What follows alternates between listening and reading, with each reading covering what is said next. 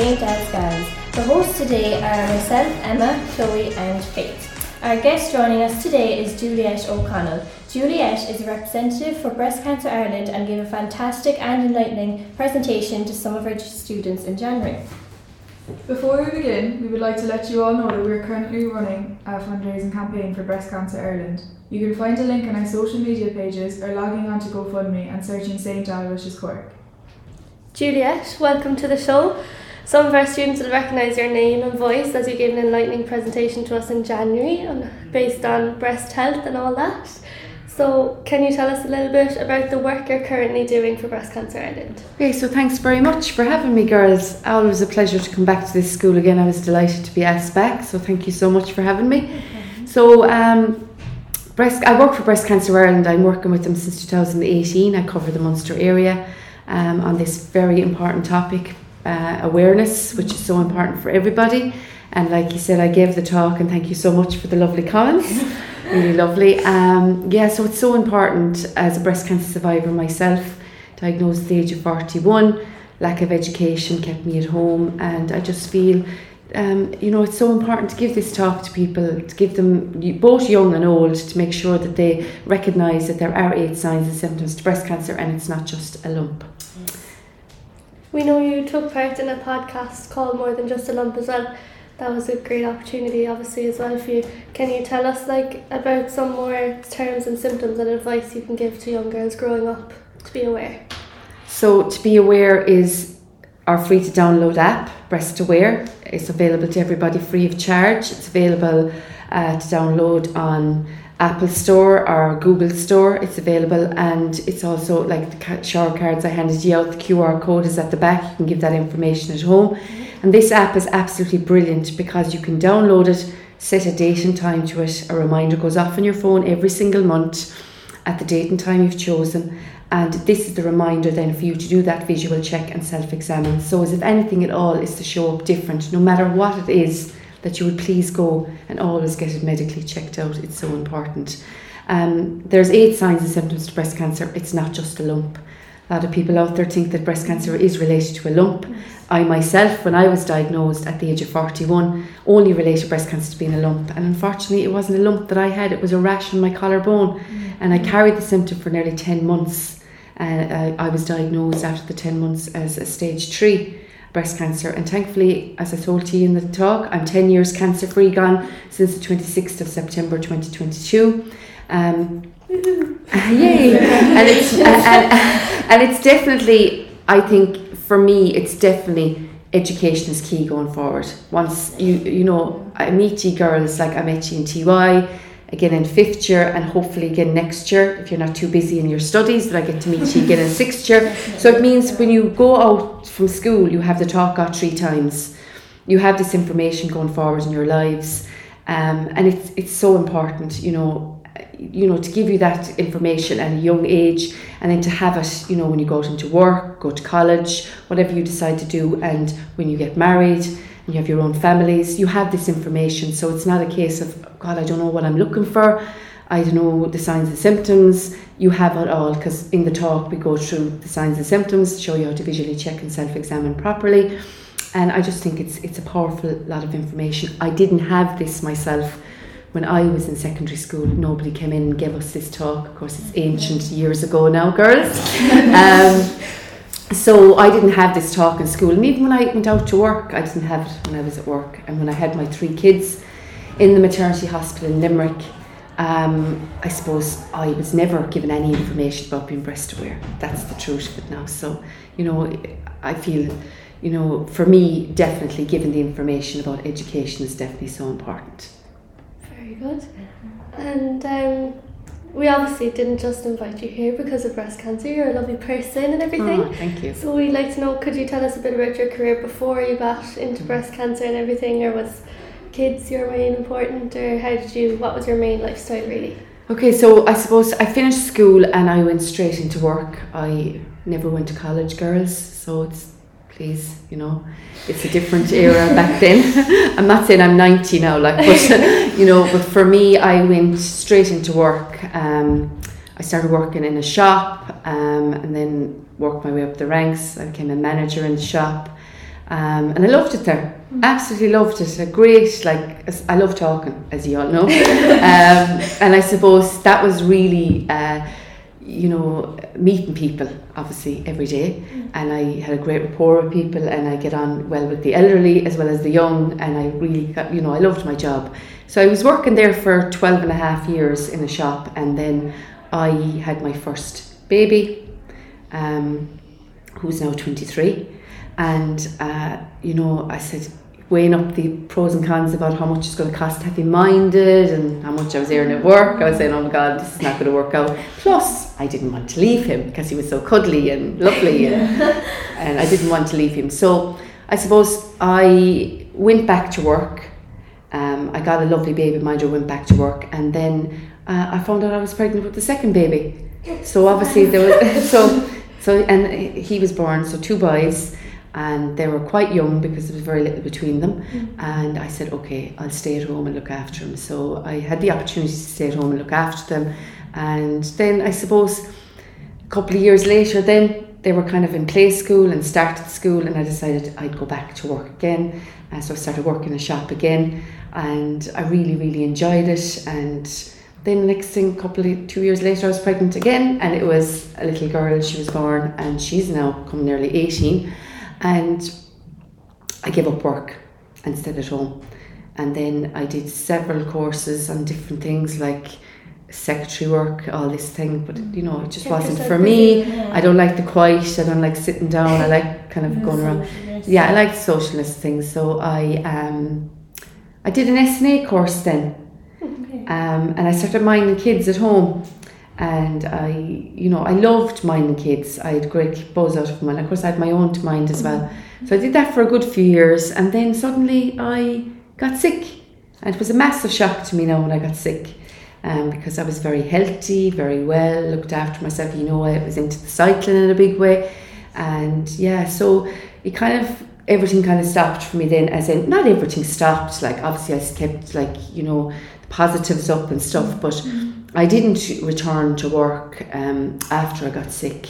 I suppose my parents were elderly, and I wanted to be around to be with them, and you know, so for me, I just didn't go back to work, and then I, after that, I, I this job came up, and I was actually put forward by a friend of mine who actually I met through cycling. Was I was a breast cancer survivor, and she runs her own nursing home in County Limerick, and she's a nurse, and she said to me. Um, she does lots of fundraiser for Breast Cancer Ireland and she said, Look, this job is after coming up and I was asked, Would I take the job? You're the perfect candidate. I've put your name forward.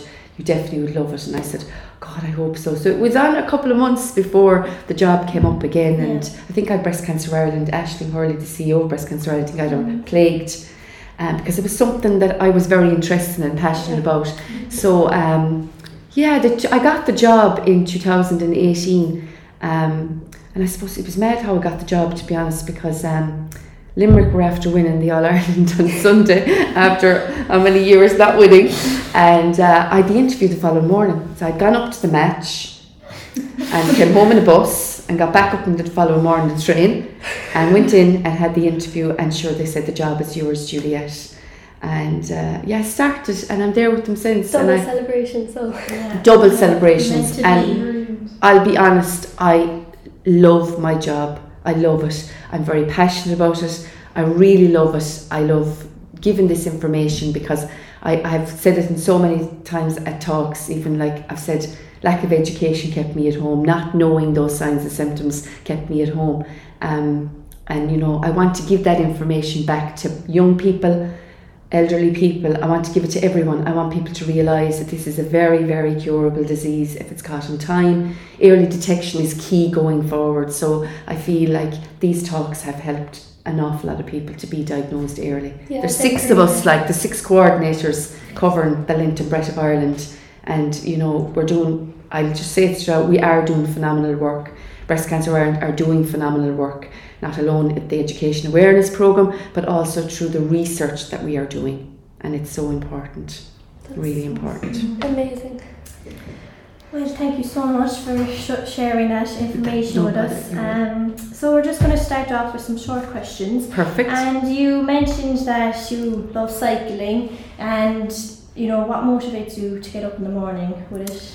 Like, what's your routine really? So when I get up, well, I get up early now. I like getting up a bit early, like so. I get up. Not like I hate. at all. No, well, look, look at, listen. I was very like you as well, don't get me wrong. So I would, I don't like rushing. I like to get up and be ready to go and whatever. Mm. So I kind of, I, I get up in the morning and what motivates me is I love my job, to be fair. I really love my job and I suppose that is like, that's, it's easy to get up out of bed when you love doing what you're doing. So I get up every morning, the same thing. I never leave the house without my breakfast. I have my breakfast always uh, my Revive Active, and uh, I, you know, put on the face, girls, put on the smile, and go out. And I'm, I, I just get up and get out. That's what I say. And you know, some days aren't always cheerful and happy and whatever. Some days you get up and you're you're a bit sluggish and a bit tired. But the very minute you get into the first school and you meet lovely girls or even lovely boys, because we give this talk to boys as well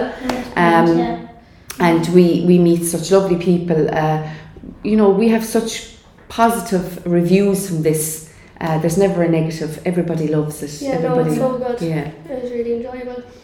Um, well, obviously you said that your career hasn't been like a straight road or Yeah. anything. Um, but when you were growing up, what did you want to be?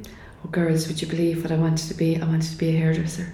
Honest to God, I wanted to be a hairdresser. I'd often said I'd love to be a hairdresser all the time. But I'd love, like I'd re- my own hair wrecked from dyeing it off my head anyway, and hair straightening it. Now I never used the iron on my hair, girls. Where years ago when you didn't have the price of a hair straightener, you'd iron onto the ironing board at the table or whatever. So I never did that. But um, yeah, would you believe I wanted to be a hairdresser? Like, um, but I, you know, Social again? yeah, very social. Now, in fairness, I don't know what way that would have worked out. Probably would have take, cut probably someone's hair short or too short and maybe dyed it completely different colour that they asked for. But that was what I wanted to be. But I didn't. And you know what? It's probably not meant for me. it wasn't meant for me. Um, so, what advice would you give to your younger self? That's a tough one. Yeah, Yeah. it's a tough one. So I would say don't stress. Don't stress. Okay. You know, get up, get out. If you're not, you know, you know, if there's something on your mind, always speak to somebody. Mm-hmm. Always speak to your friends, always speak to your mother, your father, your sister, an older brother, whatever. But you know, always speak to someone. It can be fixed, whatever it is, it can be fixed. Problems can be fixed. You know what I mean? There's bigger things in the world, but you know, things can be fixed. I always say, don't stress. Get up, get out, enjoy life. You know, be happy as well as you can. And you know, and just enjoy life, girls, because Yeah. you only have one It's over before you know enjoy it. And it is over. And school, I know. You know, I have a, I have a daughter who's in fifth year. I say, oh, can't wait to finish school. School is the best days of your life. It is. and I know you're laughing at me now, but it actually is because, I mean, I actually went to a vocational school in County Limerick, um, and it was I loved school. I really did. I loved it. Now I wasn't great at the homework and all that kind of thing, but I actually loved the social aspects of school. But at the same time, yeah, I would say, you know, girls, you know, life is difficult. We all know life can be difficult, but mm-hmm. just look after yourselves and put yourselves, you know, your families and yourselves first. Go out into life and whatever life throws at you, you know, you'll get through it. You know what I mean? You're very bright, intelligent girls, and you know, I would say you'll be perfect.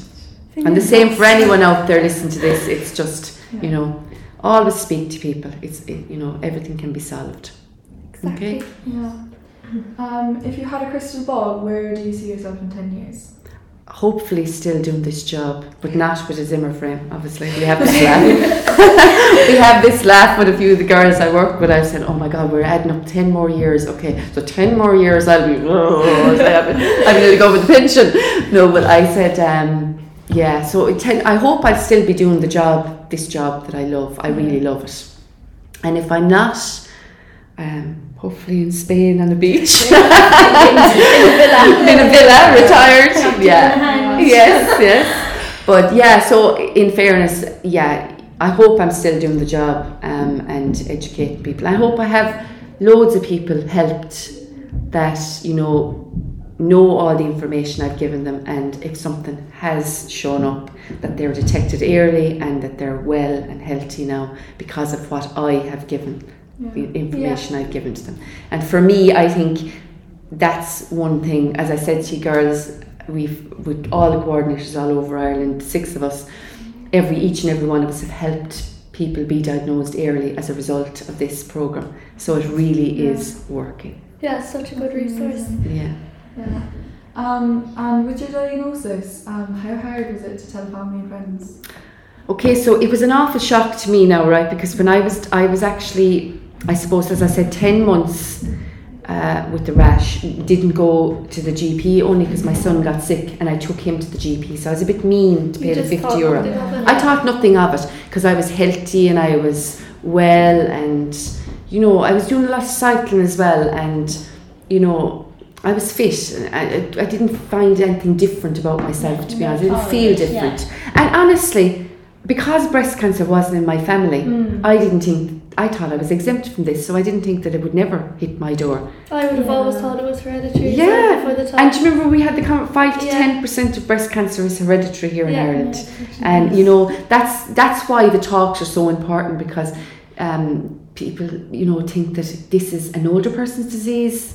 Not the case. People think that this is uh, hereditary in the family. Not the case. yeah. And uh, uh, people always say, say, look, I really don't know what I'm looking for. I don't know what, like I, a lump. Uh, that's it.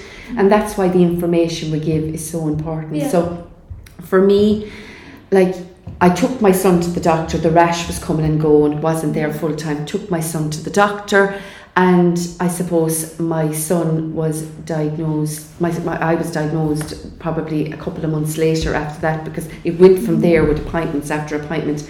And then when I was diagnosed, I was diagnosed on the day I went in for the mammogram, which I went in on my own for that mammogram.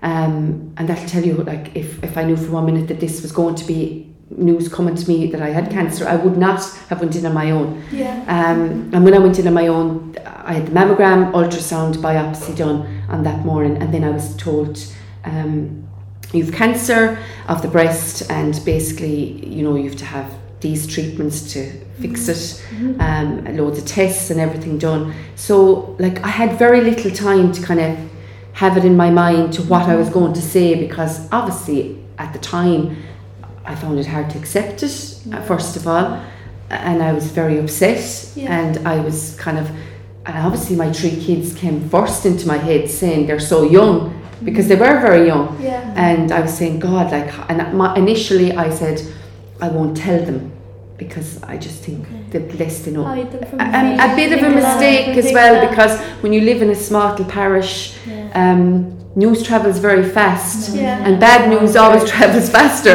So Yeah, I, from the um, yeah, yeah. So it ends up, so it ends up as this. It, you might have like a small stage, and it ends up like that. You've a very big Yeah. stage because by the time stories go around, it's worse than what it started with. It's like so wildfire. yeah. So what, for me, it was it was a, a decision I had made, but obviously I felt towards the I suppose the first few weeks it was initially the wrong decision I made. So mm.